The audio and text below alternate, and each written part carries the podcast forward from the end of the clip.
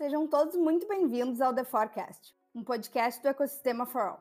Eu sou a Manuela Feijó, do marketing da For All, e hoje vamos falar um pouco sobre a Lei Geral de Proteção de Dados.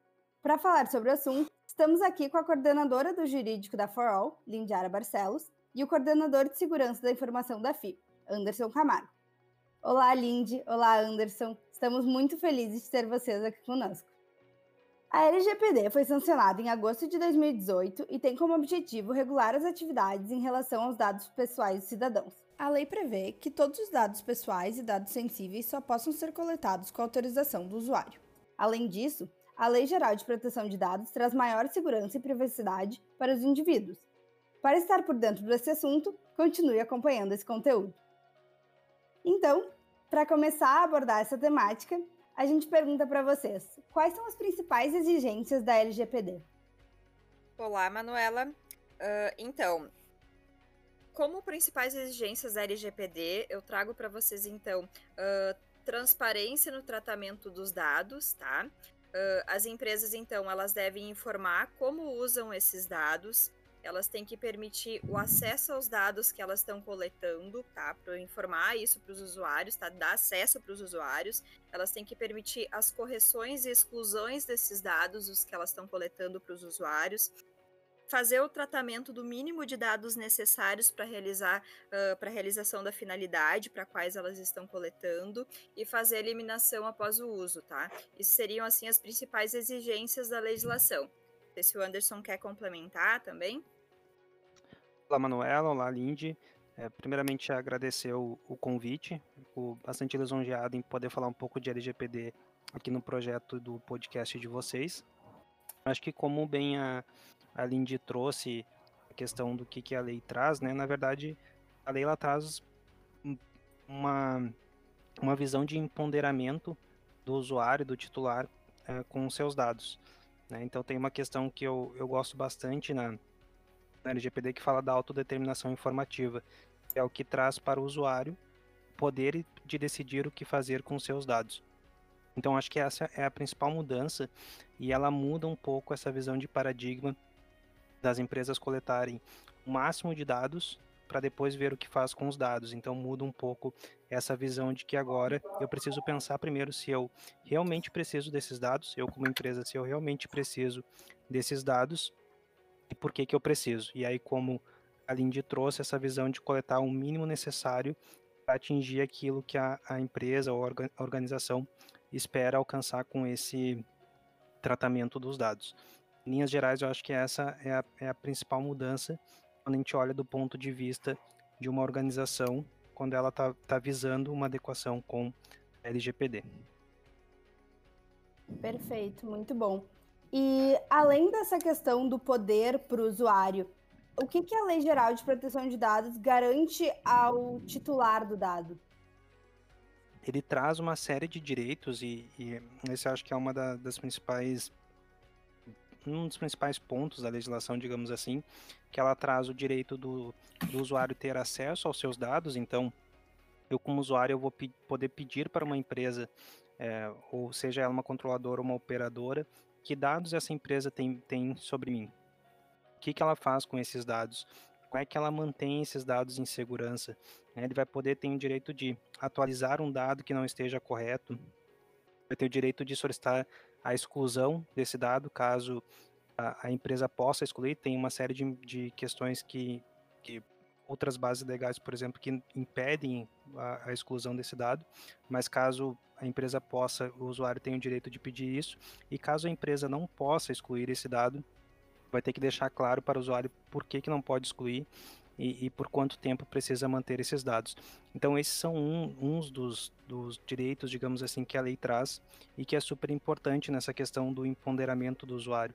Né? Então, a partir do momento que os dados são deles, ou nossos dados, né, a gente tem o direito de é, atualizar um dado que não está correto, verificar se esse dado está sendo tratado com responsabilidade, com a devida transparência, e se eu não quiser, não quiser mais ter essa relação, uma relação com a empresa e meus dados podem ser excluídos, é um direito meu então solicitar essa exclusão. Ele traz uma série né, de, de direitos, mas esses, de forma resumida, acho que seriam os principais aí dentro da, do, do aspecto de, de direitos. É, uh, a título de exemplo, até uh, que o Anderson comentou, digamos que uma empresa ela não consiga excluir um dado, tá? Uh, ela vai ter que justificar o motivo pelo qual ela não está excluindo, tá?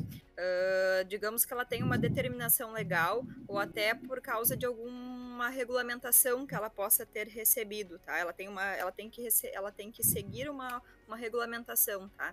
Ela vai ter que, just, como bem o Anderson já sinalizou, ela vai ter que justificar para o usuário, olha, daqui um pouco eu tenho aqui uma determinação, ou uma determinação legal, obviamente, ou eu tenho um regulatório que eu preciso seguir, por exemplo, uma ordem do Bacen, eu tenho um regulatório do Bacen e eu não posso excluir esse dado. Então ela vai responder para o usuário, olha, eu posso excluir todos os outros dados que tu me pediu, mas esse aqui em específico eu não vou poder excluir porque eu tenho que guardar para o X tempo por causa desse regulatório aqui que eu tenho que seguir.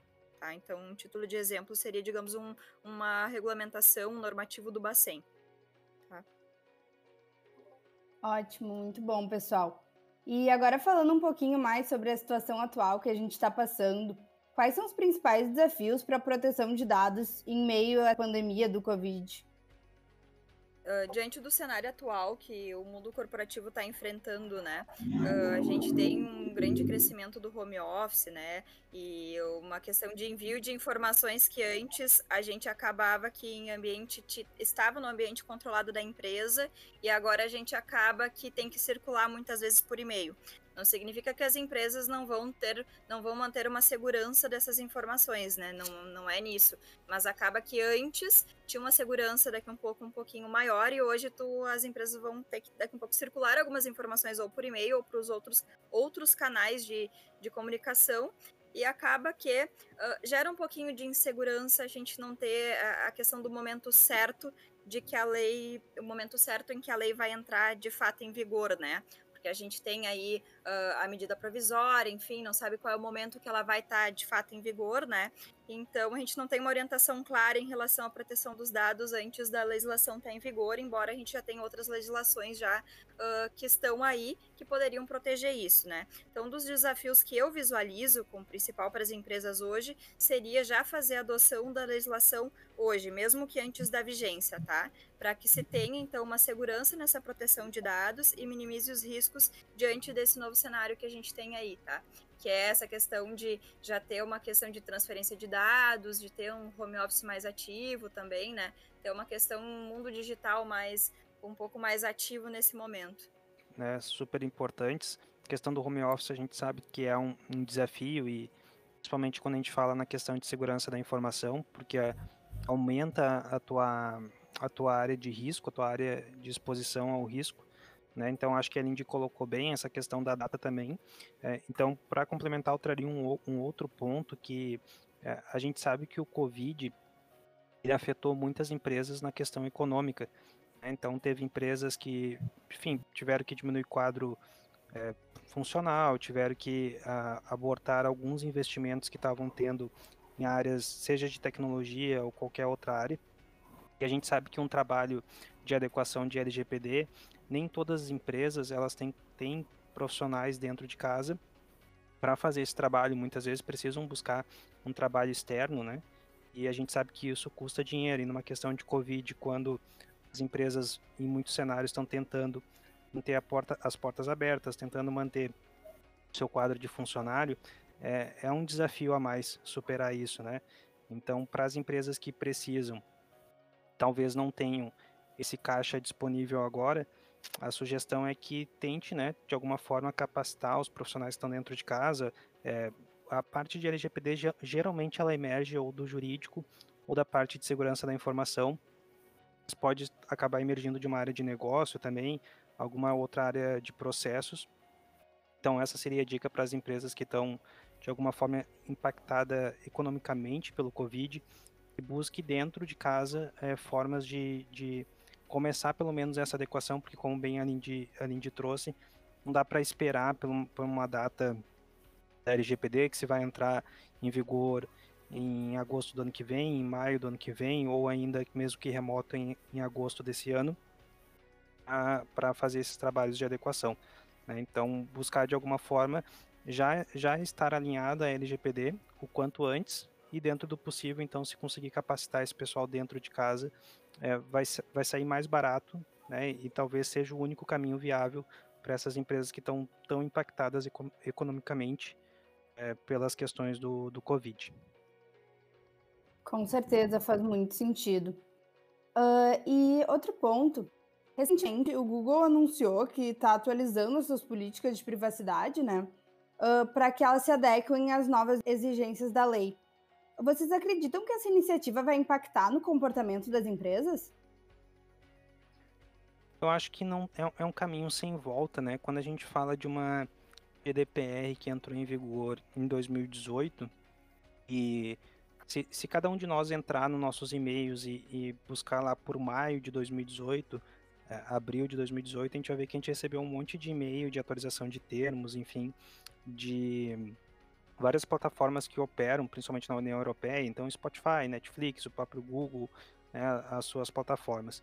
Então, ela influencia, as empresas vão ter que fazer esse trabalho, mas é importante a gente salientar que um termo, uma política de privacidade atualizada, ela não vai te garantir é, um trabalho de conformidade, nem vai te garantir também um 100% de transparência. Claro que é uma ferramenta importante, mas eu acho que o mais importante do que ter uma política de privacidade e um termo de uso bem, bem, bem escrito, de certa forma transparente, se o comportamento da empresa, né, o comportamento da organização não estiverem com o mesmo discurso do que está na política. Né? Se o que está na, escrito na política é o que a empresa segue como mantra em questões de privacidade e proteção de dados.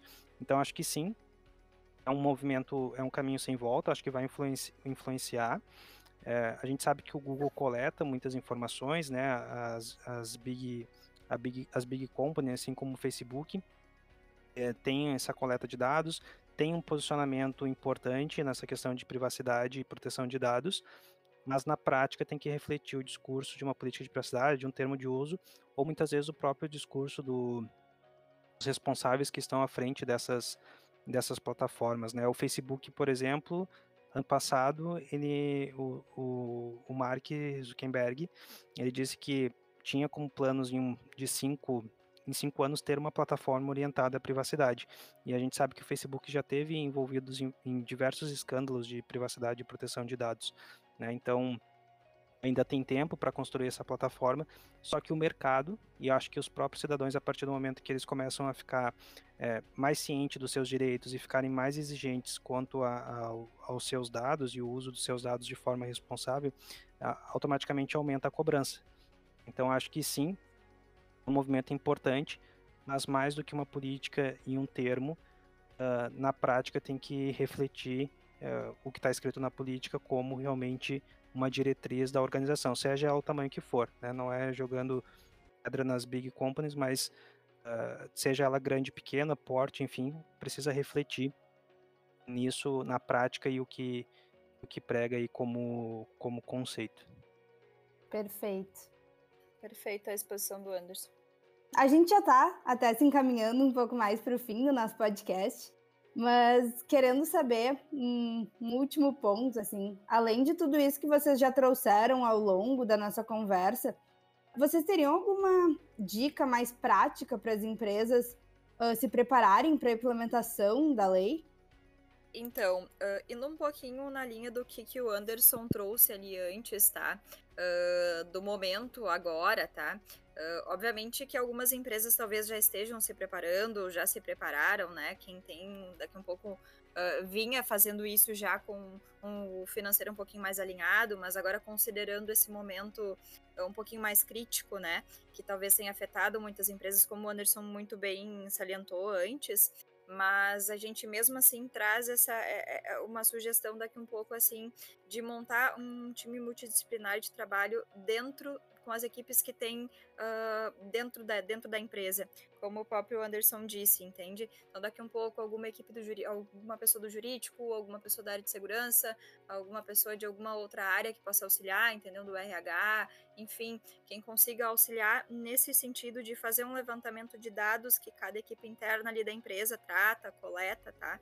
Uh, seja por áreas, né? Que as empresas normalmente elas são subdivididas em áreas para fazer esse levantamento de dados, tá? Essa equipe consiga auxiliar nesse trabalho, tá? com esses dados fazer algum plano de ação para fazer essa, essa movimentação dentro da empresa, para depois averiguar a necessidade de fazer alteração de contratos e conversa com os parceiros para fazer essa adequação.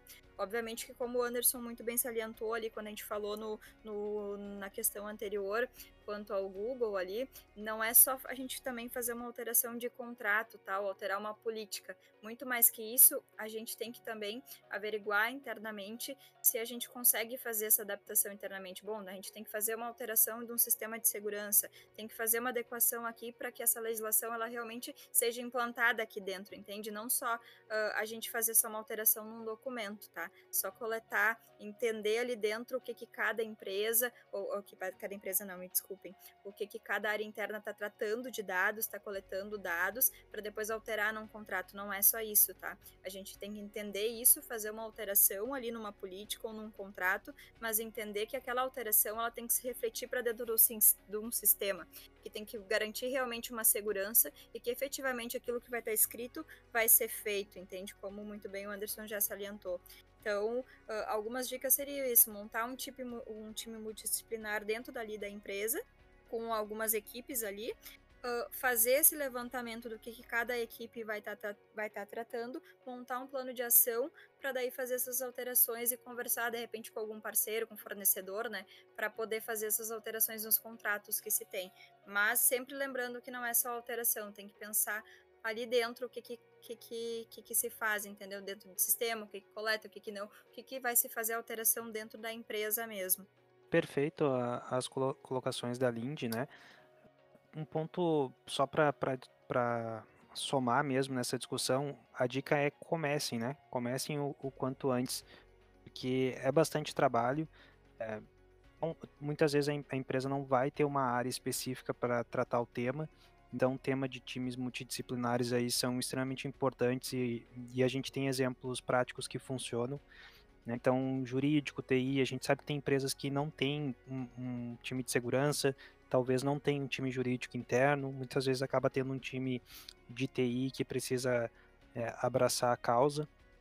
Então, a sugestão é comecem, veja quem são a, as áreas impactadas, praticamente todas as áreas da empresa acabam sendo impactadas pela LGPD, porque muitas empresas trafegam dados, dados pessoais por diversos setores, e já um ponto importante, né, também a LGPD se aplica aos dados que é, estão em papel, em formulários de papel, o contexto é dado pessoal, não importa se ele é digital ou offline. Às vezes a gente fica tão como a gente está dentro do cenário digital, a gente acaba esquecendo disso, né? Por isso que eu sempre friso. Então, importante é entender por onde que o dado trafega dentro da organização, ver quem são as pessoas que podem ser as pessoas sponsor, quem, quem são essas pessoas que podem acabar fazendo parte desse time multidisciplinar. Começar para conseguir, conseguir entender que dados a empresa organiza, que mecanismos de segurança precisam ser aplicados, que medidas jurídicas vão ter que ser aplicadas, como a Lindy trouxe questão de atualização de contrato, atualização de política, a gente falou, né? A política, um termo de uso e um contrato, ele é consequência de um trabalho. Então, esse trabalho precisa ser bem feito na base para que que vai refletir para a rua é, seja algo que realmente seja feito dentro de casa. Então, a, a dica é comece o quanto antes, comece a entender o impacto da LGPD.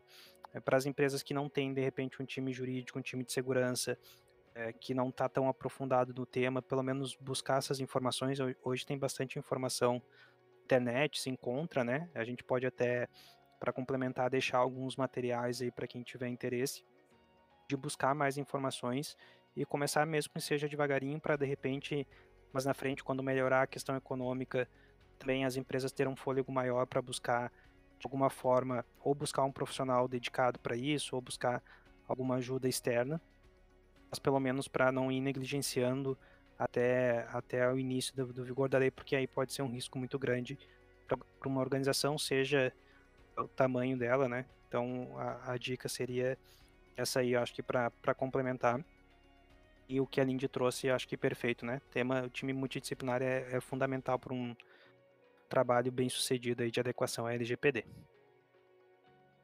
Excelente, pessoal. Realmente é muito bom, assim, estar uh, tá falando com você sobre isso, uh, levando em conta que uh, essa é uma temática tão importante, tão atual. E ouvir de vocês que estão por dentro da área, com certeza esclarece muita coisa, né? Então, por isso, a gente queria agradecer imensamente a participação de vocês dois, Lindy e Anderson. Foi muito bom estar com vocês aqui hoje. Eu, eu agradeço novamente o convite, é, é sempre um prazer estar discutindo o tema da LGPD. Parabenizo vocês pelo projeto também.